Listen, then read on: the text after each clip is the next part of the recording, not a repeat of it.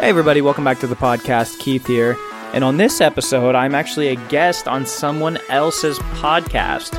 It's called Mind Shift, and it is based out of the U K. So I'm just going to be on here talking about my experience with church. We're going to be talking about nepotism and the church culture and tons of other things. So enjoy me as a guest on another episode of number fifty-one, Pilgrims and Prodigals Podcast.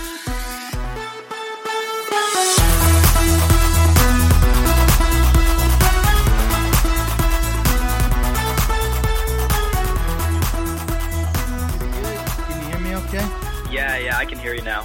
Oh, right. Good, good. Yeah, there's always a question of delay because our internet's not great here. It's a bit slow sometimes. Oh, that's okay. Yeah. Yeah, I actually, uh, I actually work for A T and T. We put in uh, fiber internet everywhere, so I get pretty good deals on that stuff. Well, where we live, it's taken two years to get fiber, and um, they're still not. They still haven't done it yet. They've run the cable last week, uh, but they haven't connected it, so they... they I don't know where they are with it now. It's an absolute shambles. Uh, it's B T, British Telecom, and it's just a joke, man. It's a complete joke. That's most uh, telecom companies, though. Yeah. They take their time with things. Well, what I heard, I mean, in, in Wales, there's something like three or four years behind what the government projected where they were supposed to be as far as running fiber optic throughout the whole country. They they haven't even finished it, not even close yet. So they're they're oh, light years wow. behind. Yeah, so we're still running copper cables, phone lines. That's how I get my internet. Yeah, it's uh well when when you think about it, I mean, you're pretty much replacing every cable, yeah. you know, that's in, that's in a stretch. You're pretty much laying down an entirely new network, so it takes time. But, man, can't believe they're that far behind in Wales. It's crazy. Well, the thing is, I mean, yeah, the North America's had fiber optic, I don't know how, I don't even know how long. It's been, what, thirty, thirty years? At least. They've been placing it since the eighties, yeah. Exactly. So we're just now getting it in this country. That's how far the infrastructure is behind on that thing. I mean, it's just crazy. I can't I can't believe that they're that far behind it, man. It's nuts. It's absolutely nuts. So we've been waiting two years. Uh, we're still waiting. They say it's going to be done by the end of September, but we'll see. Yeah, I'd uh, I'd tack on an extra year to be safe on your judgment on that one. They could say September twenty nineteen. They didn't say which which September. Yeah, right. It's uh, going to be some December in the future. That's it. Yeah, yeah. We don't know exactly. Well, very cool. So I got a question for you then. Um, where? What do you want to do? Because I've got so many, I've been, for some reason, doing so many podcast recordings. I've got episodes booked out until probably November. It's that, there's that many. so, um, well, yeah, it's a good problem to have. Um, but that means... It's whatever you want to do. If you just want to, uh, I guess, just talk for a little bit um, and just, I guess, just get to get to know each other a little bit. And then whenever you want to record one, you can just get a hold of me, or... I don't know, if you wanted to knock one out and have it on the back burner, it's, it's whatever you want to do. I mean, it's your podcast, so. Well, this is this is the thing is I'm going to Seattle. I'm flying out on Thursday, so in a couple of days I'm I'm going to be going uh, back for six weeks. And then part of that, too, is we're doing a live podcast on the sixteenth, which itself will probably generate maybe two or three episodes. Uh, just we're going to yeah. record that. So and I've, I've that that pushes me back.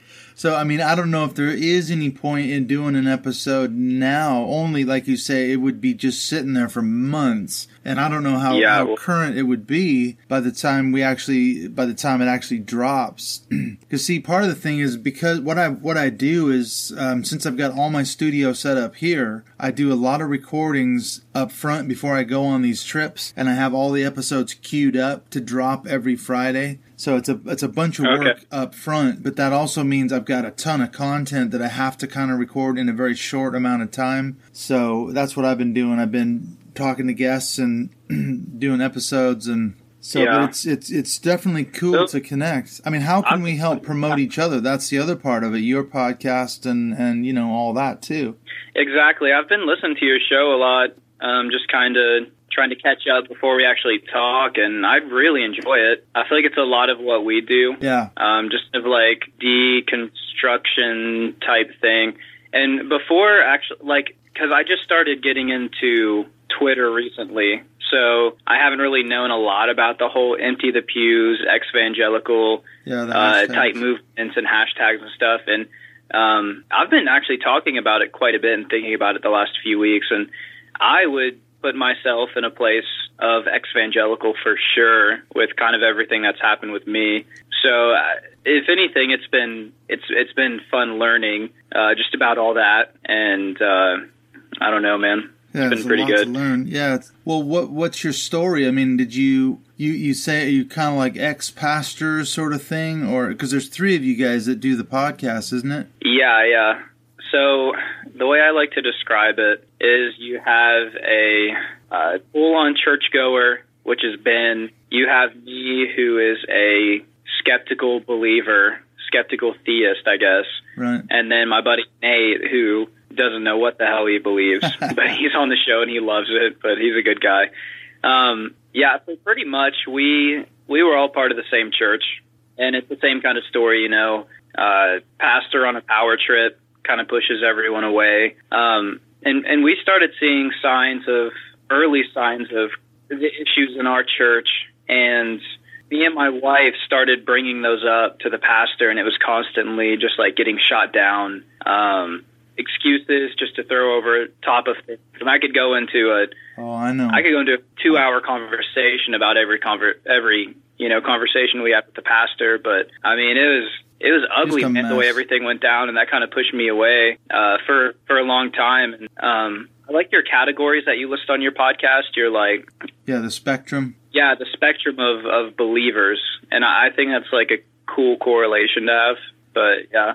I would definitely put myself on like a like an angry theist, I guess is what you would call it. yeah, yeah. I've been there, man. And sometimes I am there. Well, and something yeah. I learned from David Hayward, and that is, I just did a podcast on this tonight, kind of a bonus episode for just to go up on Patreon. He said there's two avenues to this deconstruction. One of them is deconstructing your relationship with the church, and the other one is deconstructing your theological beliefs, your perhaps your beliefs in or about God. And I, I started thinking last night, I thought, you know, for, for a lot of people, one of those begins first, and then the second one happens, or it may not happen. But, you know, you might you might deconstruct your relationship with the church, and then secondly, your relationship or views of God. Or you might start with your theology and your views of God, and then that means you can no longer stay at your church. You know, so it depends on how you go into yep. it. But I said I, I definitely started out on the first one. I, I was burned out as a pastor and was sick of being screwed over by Christians, kind of like your story. And it was only yeah. then, after I left the church in disgust, that I started deconstructing my theological beliefs. And so that's where I'm kind of at now. So I don't know if that if if that was kind of your avenue into deconstruction as well. It sounds more like it.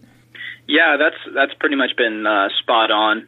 So essentially, what happened with us is uh, uh, about a year before I left, our youth pastor, who was we were all like youth leaders. So like I was I was a youth leader in in his little group. I was a worship leader in the church. Uh, served in a lot of different areas of leadership and stuff like that. So, you know, we weren't just willy-nilly churchgoers, right? Like yeah, we were committed. You know, we were into it. We we're like, this is you were life. This is about. We are all in, one hundred percent committed to this church and to Jesus. Oh, and yeah. we we were the crazy ones, right? We were the ones out like evangelizing on the streets. We we were the like the evangelicals that. that we make fun of nowadays. Like, we were the crazy people. I know. I was there, but, too, man. I was but there. But then after that, we had uh, just different theological things that were coming up in the church. Like, I didn't really, I didn't fully agree with the tithe, and that's something that um, our pastor was very adamant about. Like, if you're going to be in leadership at all, you have to give your ten percent.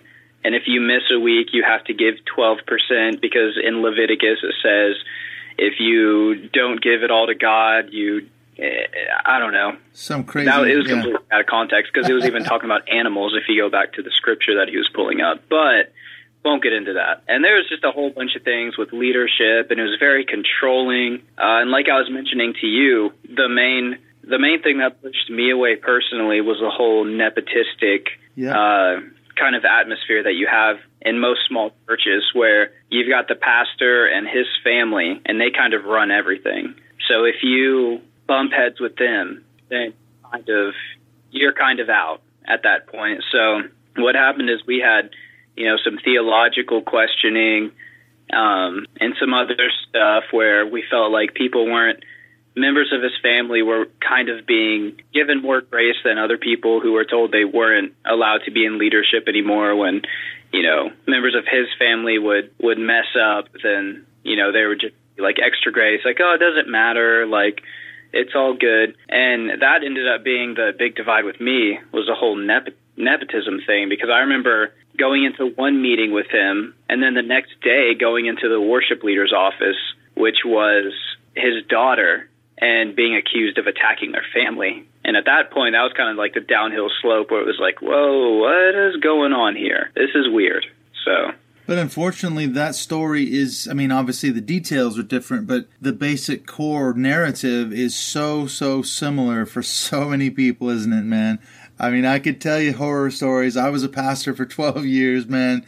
I mean, just, I was on the other end of it, you know, being ripped to shreds and criticized and gossiped about. And, you know, it's just a terrible place to be. I mean, as far as where I was at. And so that, yeah. that's what led to me walking away, as I say, because I was, I came, when we, when we moved over here to uh, Britain twelve and a half years ago, I was so done with church, man. I had just come off this horrible experience. We had to close our church down and I got blamed for everything. It was terrible. And I was like, I'm done with Christians, really, mostly. But I was yep. super I was super passionate about the church. I, I really wanted to reform the church from within. I thought, I'll be that lone voice of reason, you know, that prophetic voice. Oh, was that ever mm. a mistake? You know, so that didn't work. I was branded a troublemaker and blacklisted and all the rest of it. So, yeah, I I can identify with some of the nut, nuttiness that you've experienced. Maybe not on the same level, but, uh, God, churches, oh, I mean, man. I, for uh, our youth pastor, which I, I hang out with him now, because pretty much what happened is we all left the church, right? You walked Because away. As soon as the questions started coming up and uh, things started getting revealed about the church, it, people were like, this is gross. We don't want to be here. So what happened is uh, my youth pastor and his wife left. Uh, about a year, shortly after that, a few other people left that were connected to them. About a year after they left is when me and my wife left. And we kind of like opened the gates of hell when we left. Like we just, we like whatever was going on in the church. And uh, w- like we brought it up and we talked to them. We had, I don't, I don't know how many hour-long conversations with the pastor and his family, but man, we we tried to fight to stay there, but it's like every nasty thing we brought up, it was backlash, it was ridicule. And you know, I still remember the last time we went in there, and it hurt to sit down and be like, by the way, we, we're not going to be coming back, we're leaving. You know, this was a church that we had put our life into. You know, oh, I met my wife there. I moved up from uh two hours south of where I lived. I moved up here for that church, you know? So it was a big part of our life, and it was a big thing to just kind of walk away from. But at that point, it was like there was so much that was that was messed up with it. I just, I couldn't see myself staying there. Well, this is something I learned, again, from David Hayward. He said that religion or Christianity, it's all pervasive. It It affects us down to the cellular cellular level, if you will. It, it's it's completely our identity. Like you say, it's so important. I mean, just reflect for a minute about what you just told me. You fought and fought and fought to try and stay in this dysfunctional church. I mean, if you look back on that now, you got to be thinking, what the hell? What, what we? Yeah, why would you open. fight to stay? Yeah. In a dysfunctional church. It's just like fighting to stay in a dysfunctional marriage or something, and you're being abused, really. And yet you, yep. you're trying to stay. You're fighting and doing everything to stay. I mean, that's, that is because, a bit crazy, isn't it? It's got to be. Yeah, it is, because you hold it as like a sense of who you are. That's and for me, like I'm kind of with you on like my level of deconstruction, because it started there. And exactly. that left a bad taste in my mouth to begin with. So starting from that spot, it was already pretty rough. Um, and then after leaving there, a lot of what I what I believed as a Christian, like I got saved when I was eighteen and moved up here, started going to that church. And so the majority of my Christian life w- has been at that church. So every pretty much everything I learned about God, about how to obey him, how to read the Bible, about Jesus, about everything else I learned from that church. So when I left there, I had to relearn everything, and I'm still at a point where I don't really know what the hell I believe. My thoughts on what it means to be a Christian are different. My thoughts on do I even believe are different, because there are sometimes I, I don't even, I really don't even know anymore. You know, that I, I feel like there's always something keeping me grounded somehow to believing in God, but then there's some times where I'm like, you know, like, is this even, is this even me anymore? You know? Oh, absolutely. But, well, think about it. I mean, look at that analogy again, going back to what David Hayward talked to me about. He said that someone deconstructing is like a person going under the knife, going into surgery without anesthetic and getting parts cut off without any, you know, painkillers. And it's very painful and it's incredibly ta- traumatic. But the, these are parts yeah. of us that we really think we need. And yet they're getting cut off without any anesthetic. And uh, he said, you got to think about the fact that everything that we believed in, everything, uh, like you said, our whole identity, our whole worldview is now is being deconstructed. So uh, at what point do you form a new, or how do you reconstruct with what? What tools do we have yeah. to reconstruct with? That's the problem. We the Bible's gone, and, and we say, okay, all the Christian faith that we had, that's all those parts that we use to, to construct our identity, those are all gone. What do you, where do we turn now? This is the reconstruction part that's really hard to do, I think.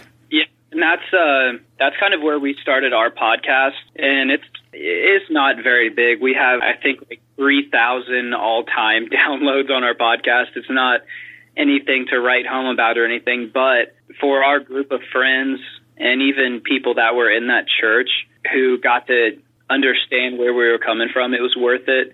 And uh, just the the emails and the messages we've gotten from random people, you know, we've been able to make a little bit of an impact. And, you know, this has never really been about getting big or famous for us. You know, I, I like growing and I like the idea of growing as a podcast, but yeah, it's sure. never been it's never been that. The main goal that we started this, and the reason we call it Pilgrims and Prodigals, is because um, I feel like whenever whenever these things happen and you split from a church in a really rough way, or split from a, you know, a community of believers in a really rough way, you either have there you have one or one or two choices. You're either going to cut out all the crap that you didn't need and grow stronger to God, or you have what happens in most people's cases, and they end up blaming God and running from God, and most of the times hating God because they look at the way they were treated by Christians, which is still things I, I still have to struggle with and deal with. Um, because I, I heard a, uh, a lyric in a song one time that said, we're not questioning God, just those he chose to carry on his way. Because sometimes it, you know, pardon my language, but it seems like he picks the most fucked up people to run his, his thing here. And it's like, what the hell, man? What's that about? Like, you couldn't you couldn't find any better people to do this than the people that are doing it. Like, yeah. what is going on? Really?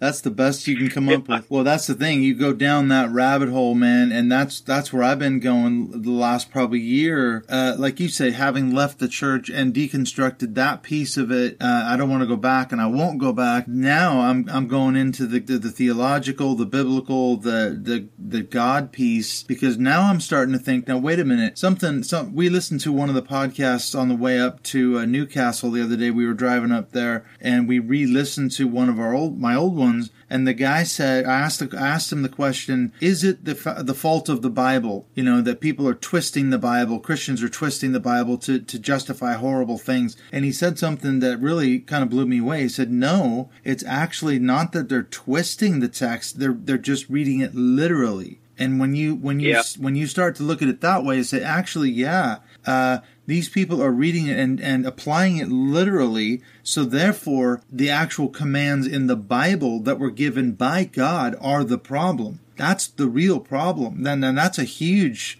piece right there, because then that says God is the one who commanded this stuff. Now, what does that say about the God who commanded genocide and all these other things? Now we're getting into a completely different shit show here, man. Uh, yeah, because you're, you got a real you're getting problem. you're talking about the very nature and the character of God. And it's exactly. like, you know, if like if God is the same yesterday, today, and forever, then you have to find a way to correlate the God of the Old Testament with the God of the New Testament yep. and all the atrocities that he did there. You know, you're talking every man, woman, and child butchered in the land of Canaan. You're talking about genocide on his own people and enslavement for four hundred years and exactly. the Babylonian deportation and all that shit. And it's like, how do you correlate that to this God that we see now in Jesus? And it's, it is, it's hard to make that. It that is leap. Because you, this is the problem. And I've, I've, I've seen this, that people who hold to this inerrant, inspired text, this biblical text that's infallible and inerrant, the problem that they have then is they they end up painting themselves into a corner, because exactly as you said, what, what they actually are saying is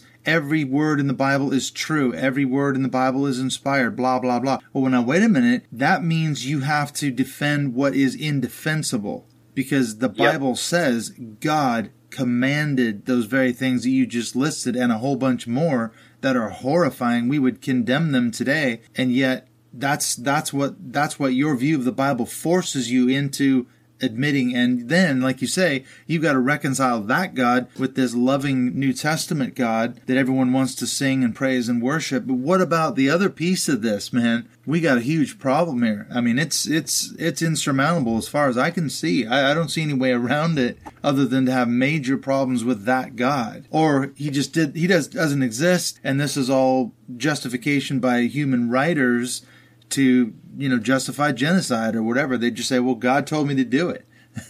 And that's what the text says, you know. So either way, I, I you, mean, you got a real problem. Definitely out. Yeah. Yeah. It's, it's a huge issue. I mean, and that's, that's the issue that I'm wrestling with now, because I'm having more and more problems with the God of the Bible. And I don't know what to do about that. I really don't. I'm not prepared to say God doesn't exist, and I'm, I'm not really prepared to say if he does exist, he's a monster on certain levels. But yet, you got to do something with that God. You have to. I I, have, yeah. I can't worship that God. I can't say, oh, I love this God. I, I've, I'm manufacturing all this feelings for God. That that's just yep. I, it's a bridge too far. Now I can't do it. I just can't do it. Yeah, and that's where you know that's where I kind of find myself drawn away at times too, because I'm looking at. Especially the way, like, as Christians, we're supposed to look at culture and all these cultural things going on. We're supposed to just condemn everybody and all these different lifestyles. And it's like, even if I don't choose to live that certain way, like, I'm supposed to condemn people for living a lifestyle, even if they're happy. And I, I and especially when you're talking about correlating the Old Testament God with the New Testament and the character of God and stuff like that. I don't know, like I, I just have a lot on my plate personally that I'm dealing with, and there's a lot of things that I'm like, in my mind, I'm like, okay, if God is really who these people are telling me that he is, then that's just not something that I want. But I, I hope, and I've got to believe that he's different than what man can describe him. Because I still, you know, I still look up at night, and I see the vastness of, like, everything, and I... I look around me. There's a really good song. I don't know if you've ever heard it. Um, what's it called? I just found it today. I've been listening to it. It's so good you forgot it's, what it was.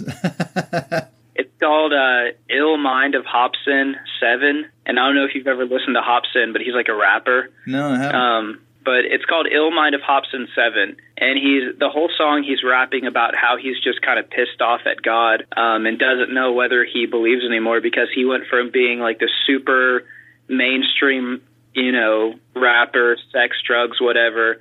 Um, and then he like turned to God for a little bit, and then had so many questions that he has like turned back away. And that's kind of what like this song is about. And he's like, I want to believe, but if this is who you are, then I just don't give a, you yeah. know? Yeah. Like, if this is who you are, then I don't want it.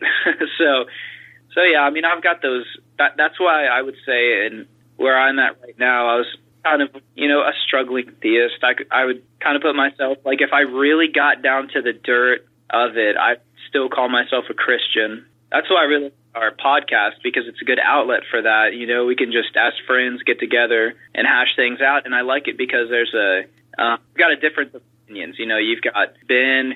You know, he's at church, he's playing on the worship team, and You know, he's been an elder before in our last church, and I'm sure he'll be preaching again before too long. And then you've got Nate, who's, you know, super into uh, into meditation and Eastern religions and stuff like that, and strugg- er, talk, looking up things about, like, inner peace and meditation and dieting and how that affects you spiritually. And then you've got me, and I, I feel like I'm just, like, super analytical when it comes to it all. Um, I don't know. I just I think I tend to look at facts, and with facts, I feel like the the deeper I dig, the just the more questions. I yeah, but, you're d- going deeper down that rabbit hole. Yeah, and that's the question: but, where is it all going to lead? Well, the good news is we don't have to have an answer for that. Luckily, yeah, you know, um, yeah. that's something I, I used to stress about when I was a Christian. You got to have all the answers. You got to have everything nailed down. I can remember asking one of my professors in Bible college when I was really struggling with some doubts. I said, you know, when did you kind of get it all together? When did you, when did all the pieces start to fit? And he said, oh, you know, when I was a Christian a long time and things started, everything just sort of came together. And I thought to myself, well, there's hope for me then. maybe, uh, maybe someday the doubts will go away and the anxiety will go away. And uh, it never did. It just got worse and no, worse. That's, that's what they tell you. I mean, that's what they I tell you. Plenty of questions for my pastors, and it was always like, well, just pray about it. You'll get an answer someday. It's like, no, I, I need to know. Like, I've I have answers, and I feel like I'm not fully committed until I figure it out. Problem is, we can never figure it out. I mean, I'm, I've been thinking a lot about this issue of prayer and trying to trying to discern what God's will was, and I can remember racking my brains and trying to, and nobody seemed to ever answer that question, did they? I don't know if, I, if you ever got a good answer to that. How do you know what the will of God actually is? And there's been volumes written on it. There's been sermons preached, you know, ad nauseum, ad infinitum on discerning the will of God. And I never, ever found a good answer. He's not going to write on the wall in letters of fire. He's not going to drop you a, a, a letter through the post. I mean, how the hell are we supposed to know what God wants us to do? I've never got a good answer. Did you ever get a good answer for that question? Not really. I mean, in our church, we had... Uh...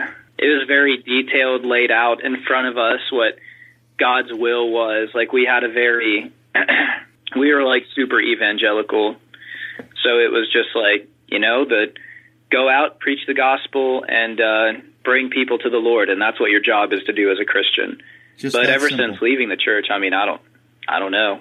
I don't know. I don't, what am I supposed to be doing? Who knows? What am I supposed to be doing? Well, I know, I know what I'm supposed to be doing right now. Having conversations uh, with people like you and all kinds of other people who are on this journey. And that's that's why I like that spectrum. In fact, one thing I've got to do is I've got to go back and add, there's more categories that people have, have, have said, hey, I don't fit in this yet. I got to add more categories. So, in fact, the struggling theist, that's a good one to add, I think, because I've got an angry theist in there. I don't actually have a struggling theist. I think I, I'm probably more like a struggling theist too. So... There's a lot of different yeah, I'm paths. Not, I'm not really mad. I just don't. I just don't know what I believe, or if I believe. That's yeah. kind of like where I'm at. It's like you, yeah, I really want to. I'm believe. not mad at God. I'm not. I'm not pissed off at God. I just. I don't know. I think I'm. yeah, I'm. I'm definitely in the angry theist category too. Though sometimes it just. I. I'm having a I mean, real hard time with other it. Christians. I'm an angry. I'm. I'm most of the time pissed off at other Christians, especially when you get into the evangelical camp. I can rant on that all day long. Oh yeah, so can I. I mean, I, I'm I'm upset about the uh, psychological, sexual, emotional, all kinds of the damages, the toxicity within the yeah. system. And I think, you know, I've got family members that are staunchly into the evangelical church, and yet I look at them a little bit more objectively now, and I think you're just you're you're riddled with anxiety. These people, and that's a common feature of, of Christians, is they're, they struggle with anxiety, they struggle with depression, they struggle with feelings of inadequacy and things like that, and it's just this constant thing, and yet they're telling themselves, no, I'm full of joy, I'm happy, you know, I'm I'm I love life, I love God, I love Jesus, and I sing and I worship and blah, blah, blah, blah, but it's not true. They're they're living with cognitive yeah. dissonance. It's absolute bullshit. And I'm I look at my uh, some relatives that I have that are pastors, and I'm like, you're perpetuating this system. you are absolutely perpetuating this system, and you don't yeah. think it's toxic and damaging and all that, but it absolutely is. And so, yeah, I've got a problem with some of that. So I, I'm angry about that, the effects that it had on me and, yeah. and so many I other mean, people. In our church, we were, uh, we were uber spiritual, so it was like, you know, you speak things into existence, and if you don't want it in your life, you don't talk about it. So, you know, if uh, you've got anxiety or you're struggling with depression, I mean, you might bring it up in a prayer meeting, but it's only to speak peace into your life. Like, you know, it's only to, instead of like hashing things out and dealing with what's inside of you, or, you know, some people are just clinically depressed, and it's like, go to a doctor, get some medication, you know, don't just get some hands laid on you, get prayed over, and then you're good to go. And then you're going to come back next week still struggling with it, but just speaking over yourself, like, I'm going to have peace, I'm going to have peace. Yeah, obviously you don't have it. So, you know, they make therapists, they make medication, they make other things other than just, you know, speaking peace into your life, you know, and just not talking about the real problems. But think yeah, about, we had tons of that. We, I, I could talk about that for a while, too. Oh, yeah. Well, think about, I was just thinking about this today. Paul's model in, I can't remember the letter now, but he where he talks about that there was a, a messenger of Satan that was sent to buffet him, some sort of thorn in the flesh, and he asked God three times to take it away. God said, no, no, no. And he had to learn to live with that and, you know, all the rest of it. I preached sermons on it. I'm sure you've heard many, many a sermon on that type of thing.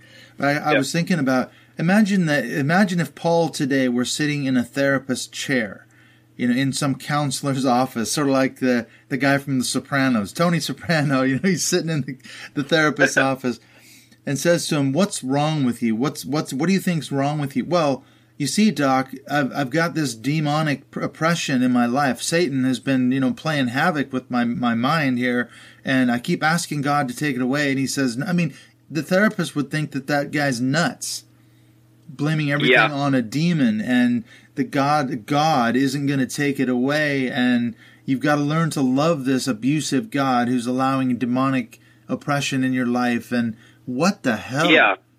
I mean, and that's held up as a model of spirituality, how humble Paul was because he learned to glory in his weakness and, you know, to love God. I mean, that that whole thing is just an abusive, sick relationship. If you look at it objectively, what the hell, man? Seriously. I mean, and that's across the board, even when it goes to uh, everything from, like, struggling with with stuff like that to uh submitting to like spiritual authority. And it's just like, oh, well, this is like the biblical model, this is just what you have to do. You I mean it, I, oh man but that's what that's like I'm getting going that's what he and that's what Andrew Jasko said, that they're not reading they're not twisting the Bible, they're they're just reading it literally. If you read that passage yeah. of Paul literally and just say, this is what this is exactly what happened. He was he was literally being tormented by demonic forces, whatever that means, whether it was a physical yeah. manifestation or a mental illness or whatever it was he had. What in the hell? I mean, that's a literal reading of the text. You don't have to spiritualize it. In fact, you shouldn't spiritualize it, I guess. I mean, it's crazy. Yeah. It's insane. I mean, and that's that's the kind of Christianity that we've got. The evangelicalism, I mean, what, what kind of people is it producing? It's producing people filled with anxiety and depression and P T S D and fear of losing their salvation and not measuring up to God and their pastor and everybody else around them. What a system. And they're so mentally unhealthy. It's just, uh, I don't want to be any, anywhere near that thing. No, no, me neither. And I've got friends that I still sometimes can't be around because I feel like I can't really be honest around those people. You know, I can't really talk about how I'm feeling, what's going on inside of me. Uh, I I don't know, like just fear of like, you know, that being appropriate in their mindset, or uh, let's not talk about, you know, those painful things. Let's uh, talk about the joy of the Lord and the peace of God. And, you know, it's like, you know, It's Pain just is real. It's just and you got to deal with it. Yeah, that's the thing. They're all just a bunch of platitudes, man. I mean, that's what I see it as now. It, all these Christianese phrases, like you said, the peace of God, the peace that passes all understanding, and the joy of the Lord is my strength, and on and on and on. What does that even mean? I seriously... Right. I, I, right. Please, someone I'm tell me. What does it mean, and what does it really look like? And I can remember, because I studied preaching. That was my big thing, man. I was gonna, I was a preacher. I studied homiletics. I was really going to set the world on fire, and I studied all this stuff. And, I mean, to try and apply these texts, that's the big challenge for any preacher, is not just to interpret it correctly, but, of course, to then apply it for his or her listeners. And how do you apply stuff like that? What do you, you've got to spiritualize it. You got to make it sound like a bunch of platitudes that, you know, people can actually get a hold of. Uh, that's the hardest thing for a preacher, I think. And now I look back on it, I think, no, there's no way. I couldn't, I couldn't do it. There's no way I could do it now. No way. No. Well, yeah, I even if I could, I wouldn't want to. Exactly. And they, they wouldn't have me. They wouldn't have you back in there. And especially now that you're starting to speak out about your oh, they would. deconstruction. You're a pariah, probably. Oh, yeah. Yeah, they would, they would not want me back there. See, I'm lucky so. because the fact that we live over here, I'm not really around that Christian bubble because, well, I was a pastor in Portland in Oregon for about thirteen years, and then from there we moved over here twelve and a half years ago. So even when I go back to Seattle, I haven't lived there in so long. I, I don't run into people that, you know, churchy people that I knew.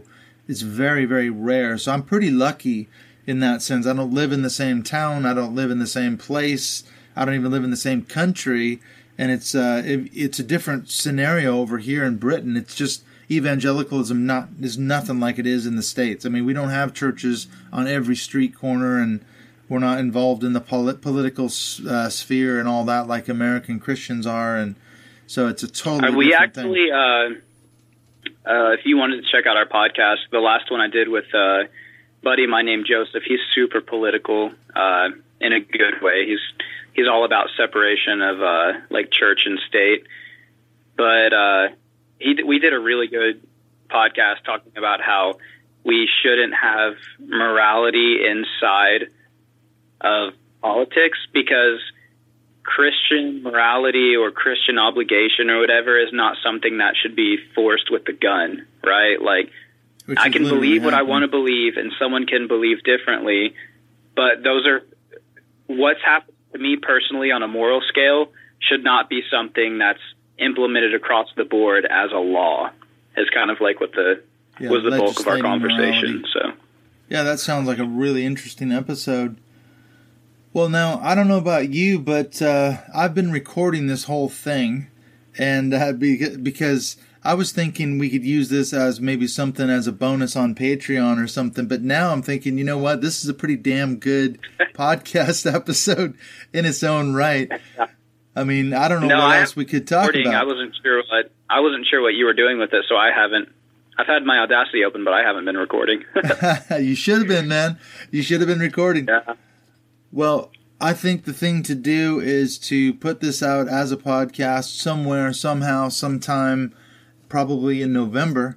Um, I don't know about, you know, what you want to do with it, but um, that would be cool. I would um, love to do can, that. If you can uh, make an M P three file, uh, put in a Dropbox, Dropbox and like link me in it. I don't know if you use Dropbox oh, yeah. or anything. Yeah, I but... can do that.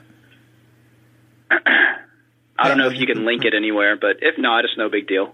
Yeah, I mean, what I can do is I'll yeah, I'll I'll put I'll cut this down a little bit, get rid of some of the extra crap in there, and then I'll just shove it onto Dropbox. And if you can send me your email address, then I will, uh, you know, hook mm-hmm. you up. And I don't know what you want to do with it, but I mean, I I I won't be able to release it, it, it as a podcast, like I say, until probably November. But if you want to mess around with it and do something with it, that would be super cool. Yeah. Um. Would it be okay for me to release it as like a separate podcast on our sure. thing, or what, do you, would you want me to wait till November to release that as well? Well, I'll tell you what. I mean, if you if you can do something with it, if you want to edit it and mess around with it, I mean, there's a lot of talking at the beginning, but you could probably cut out, and this I don't know about the stuff at the end, but Um, there's a yeah, good thirty, forty minutes worth of good, you know, content in here, I think, that you could certainly do something with it. I mean, what I could do with it now or qu- sooner than November is I could I could put it up on Patreon, our conversation, and then maybe later release it as a podcast so it, it could get released earlier for supporters. Yeah, I'm okay with whatever you want to do. Uh, just link me into the uh, Dropbox and I'll... Yeah, we'll work uh, on it. I'll mess around with it too. Do cool. something with it. Yeah, that would be super so. cool. You never know. We, we yeah. might get more mileage out of this thing than just one podcast on one show. That would be cool. No, I can talk for days, and I feel like we've got a lot in common. So, I yeah.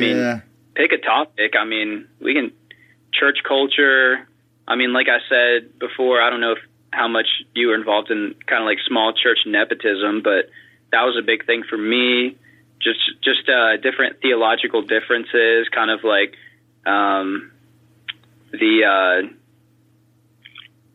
uh, uh, culture of obedience inside of a church and following your pastor and oh, control. Go, not going against whatever he says and just take it as truth. I mean, I could I could go on any topic. I mean, I, I'm struggling with believing in an, in an eternal hell right now, and that's something that I've been thinking about because it's hard for me to justify an infinite amount of torture for a finite amount of sin.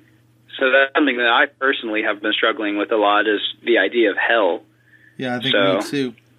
That's a big one too. And I remember I've said it with a couple people, you know, if we're wrong, we're in serious trouble. I mean, we're in total trouble. If if we're wrong about hell and we're going to go to hell because of what we're doing, the the stakes can't be any higher. They cannot be any higher. But yet, if we're right, and like you say, it's it's the whole thing is it's a construct of either biblical text twisted out of context or not meaning what they meant or or whatever. I don't know. Then we we then the church has got a lot of explaining to do because they they're, they're yeah, using it as the ultimate that, ace card. It's weird that the Christian church is.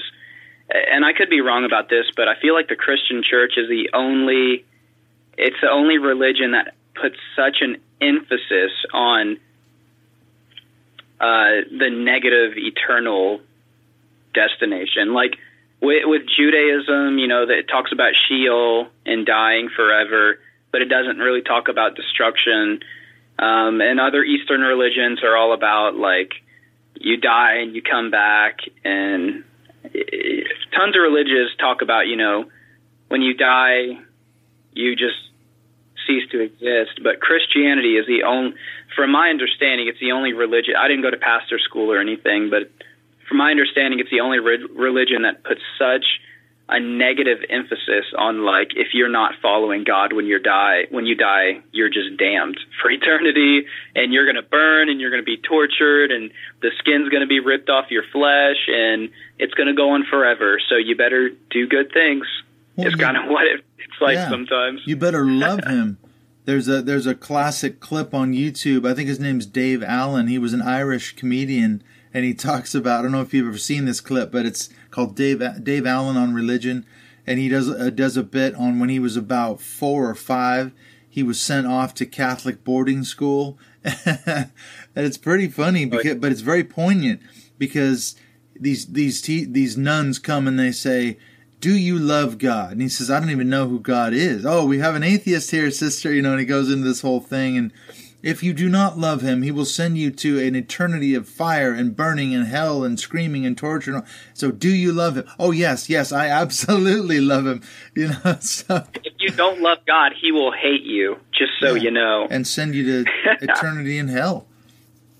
So, yeah, that's... That's the motivation, right? That's some motivation. And that's the problem, and Dave Allen points it out.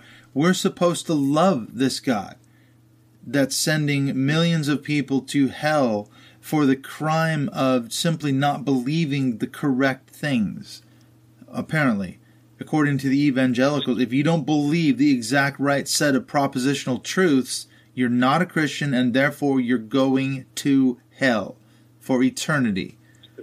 And that's another one of those things that I find hard to uh, relate between Old Testament and New Testament, because New Testament says there is no fear in love. And God is all love. But Old Testament says obey me or I'll smite you with diseases and poverty and destruction, and your land will be taken and you'll become slaves for four hundred years.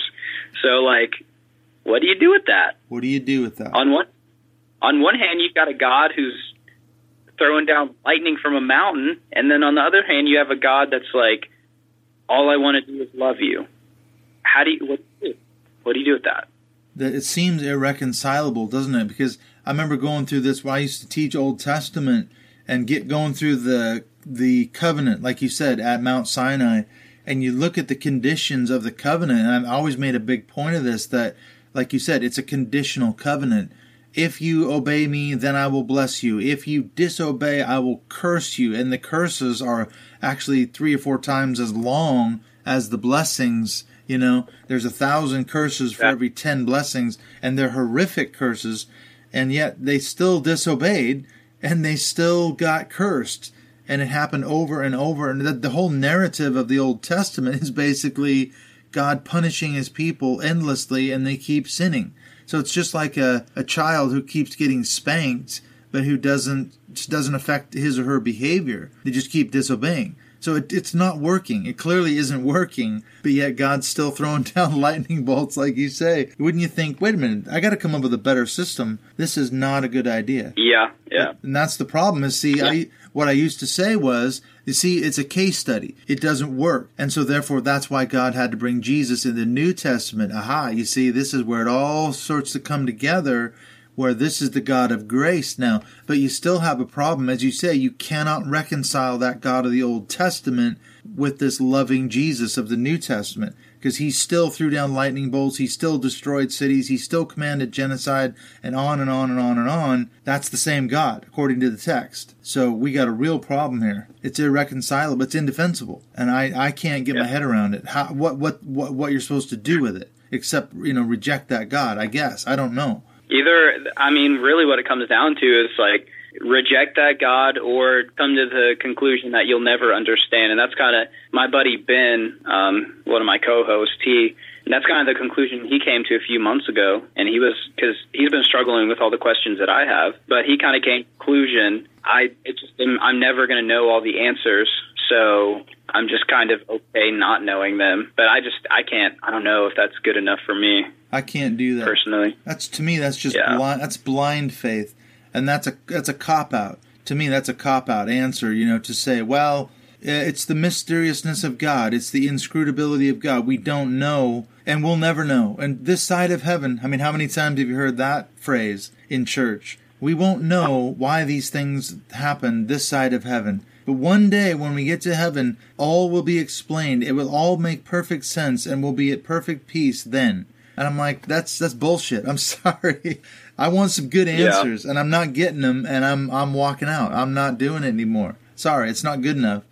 The mysteriousness yeah, of God. Yeah, some things never know. I mean, yeah. I'm okay if there's like one or two things, but it's like pretty big. Everything about everything about Christianity and religion is like we just don't know, you know? So it's like, are, are we just never going to know anything, and we just always blind faith it and hope we're making the right decision at the end? Because when you look at it, you know, we're saying one thing, the Jews are saying another, the Muslims are saying another, uh, the tribes in South America are saying another, the Eastern religions are saying another. Everyone's saying something different about who God is.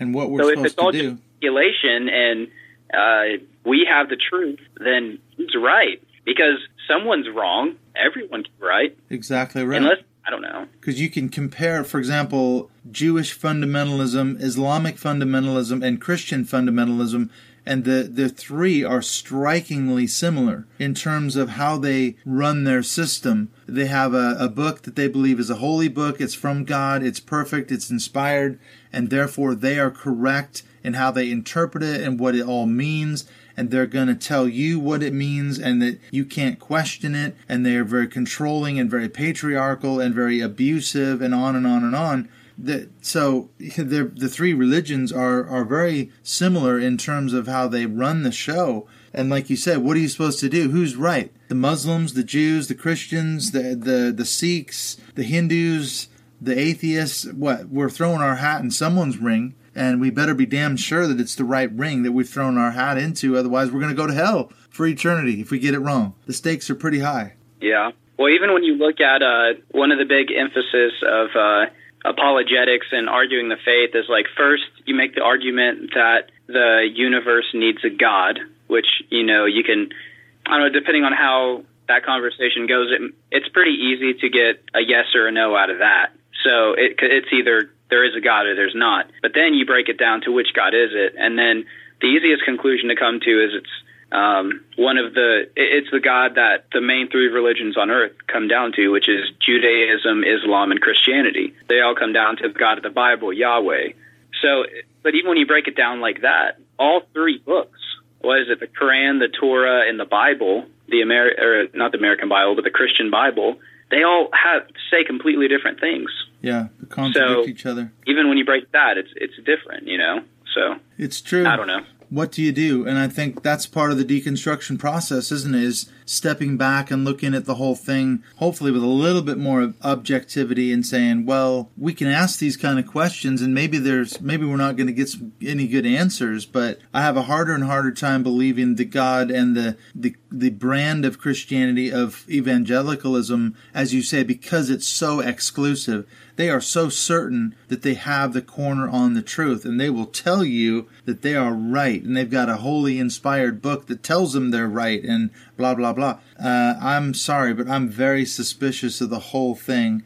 It smells more and more like a cult, a controlling cult to me. That the, when I analyze it uh, from a behavioral point of view, like you were talking about, the nepotism and the control and the, the the spiritual abuse and the sexual abuse and all the stuff that goes on, look at the damage they're doing to people. There's, it's undeniable. Exactly. It's absolutely undeniable. That's why offices or counselors' offices are full of people that need cl- counseling from the bullshit that they experienced while they were in the religion. That's insane. Exactly, and that's what pushes me away the most is because in my experience of being involved in church, I have seen more people negatively affected by church than positively reinforced.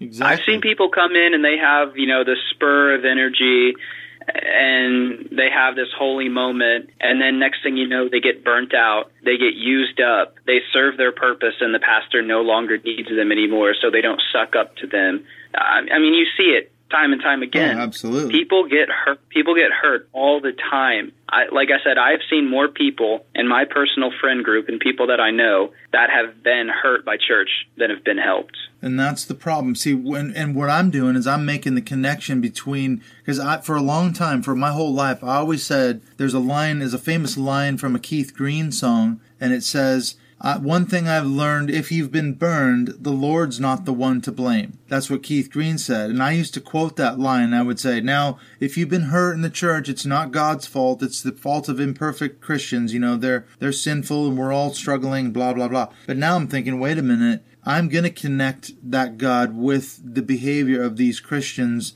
and there's he's to blame for some of it. He absolutely is. They're taking it literally. So the shunning and the, the, the abuse and all the stuff that goes on, the misogyny, that's in the Bible. That's commanded in the Bible. So you do have a problem. It, the Lord is to blame for some of this, maybe a, a good portion of it. And what do you do with that piece? Well, especially if it's the men of God that are doing most of the hurting. Exactly. That has to at least come down to some form of responsibility on God. It's got to. I mean, it, it can't, you can't blame everything on human error when it is the men of God, the people who say they follow him the most or the best or whatever, who are hurting people the most. Well, so. And look at the ways that theologians and biblical scholars have to do backflips to reinterpret a text like, for example, Paul, you know, women should be in submission. They should not, they're not allowed to speak in the church. If, if they want to yeah. learn anything, they have to go talk to their husbands at home after the service. Now, I've heard the most creative explanations to get out of the real pretty simple it was just meaning. Cultural. Yeah, it was just a cultural thing. It doesn't mean that today, blah, blah, blah. There's a special Greek word that only used here, and that's not what it means, and women can talk in church. I'm like, wait a minute, that's actually what it says. That's what it says, that women yeah, shouldn't but then there's double standards on that too, because yeah. Paul would write in his epistles, in one of his epistles, about uh, uh, misogyny or whatever, and then he'll write uh, in another one where he was downing homosexuality, but that's still okay to condemn because that's something that God still holds to, even though it's written in the same to the same. I, I don't think it was the same group of people, but under the same context as one of his epistles. Oh, absolutely! It was written to uh, a church. So it's like it's like some things were contextual and some things were cultural, but other things are truths. You got, you can't, and that's a, the big dilemma that people have with theology. It's like you can't pick and choose what you want to believe. Either God is this god-awful person that is in the Bible, or if you want to be hopeful, the Bible isn't literal and it's just a book written by man. And that's the problem. And if you, the, the second you make that move, it loses all of its specialness. It's no longer inspired, and it's no longer inerrant and, and infallible and authoritative, and it has no more authority. So the whole thing yeah. falls apart, and that's why Christians are so rabid to defend the doctrine of inerrancy and inspiration, because the whole house of cards falls down because it's it's no longer a special book. But they're actually worshiping yep. the Bible. That's the thing, is this bibliolatry where they're actually worshiping the text. It's somehow a magical book that's going to change your life simply by you reading it every day. That's that's magical thinking. Yep. And I, I was told many, many times, you just read your Bible every day and you'll that'll somehow change you to be a more godly person. And somehow it's magical thinking. So the Bible is super special, and that means we can do all kinds of horrible things in its name, because that's what it says to do, to suppress women yeah. and to be anti-gay and all the rest of it. Absolutely yeah. nuts, man. Absolutely nuts. Well, listen, man, I and should let you go. I was getting, that, on our podcast, that's something that, I mean, I personally, I like to bring up a lot, because I don't see how it's how it's okay in the church to judge that so harshly. But you can have, you know, a pastor who cheats on his wife or something like that, and it's just pushed over. Or, you know, pastor steals money from a church and is embezzling for years, but, you know, he'll get in trouble, but still he can be repented. But, um, you know, someone living a gay lifestyle, like, they're just not allowed to do that because they're obviously heathens and abominations. Like, absolutely. Really? Well, look at Mark Driscoll. There's a classic case study. Mark Driscoll, he got in all kinds of trouble when he was at Mars Hill in Seattle. Then five minutes later, yep. he's the pastor of another mega church in Arizona, and nobody's asking mm-hmm. any questions. In fact, he was on the cover, I think it was of Charisma magazine just the other month. And it was like, really? Yep. You're going to put Mark Driscoll on the cover of a major Christian magazine and as a shining example of a, a godly pastor and a husband and all the rest of it, knowing what he's done? There, he never faced that, any consequences uh, for any of that, except getting sacked from his job and, and being in disgrace for a while. But now he's an, he's a he's a celebrity pastor all over again. I mean, how the hell did that happen? It's unbelievable. And yet, like you say, if you're gay, you're going to hell. But you know they're yeah. going to have Mark Driscoll. But if man. you're Mark Driscoll, if you're Mark Driscoll, you can do whatever the hell you want. Absolutely, because okay. you're just that cool and you're just that hip. And I mean, I I saw another thing. Um, The Elevation Church, Stephen Furtick is the guy's name, this pastor in North Carolina. I mean, this this is a cult. I mean, and it's but it's but he's he's a he's a celebrity. He's a superstar. I mean, it's just unbelievable the stuff that he's gotten away with. He lives in a, a one point seven million dollars mansion on nineteen acres and on and on. It's just like, really? That's just unbelievable. But it's it's happening. Well, uh, I don't know if you heard about it, but uh, there's this evangelist that travels around. His name is like Clayton Jennings or something like that. A couple years ago, or like a year ago, or something like that, um, he got in a lot of uh, in a lot of heat and stopped evangelizing for a while because he was like going around to these different towns and he was like cheating on his wife and sleeping with all these different girls. And a year later, he's out evangelizing again, out doing his thing again.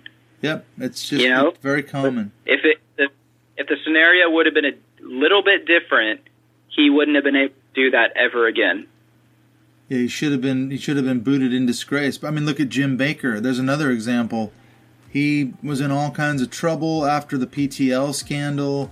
He went to jail for it. Even he repented. He wrote a book called "I'm Sorry," but now he's got this mega ministry selling uh, end end time survival gear pizza in a bucket to these gullible people, and he's all over the is all over the media. I mean, come on, how stupid yeah. can you be, people? I mean, seriously.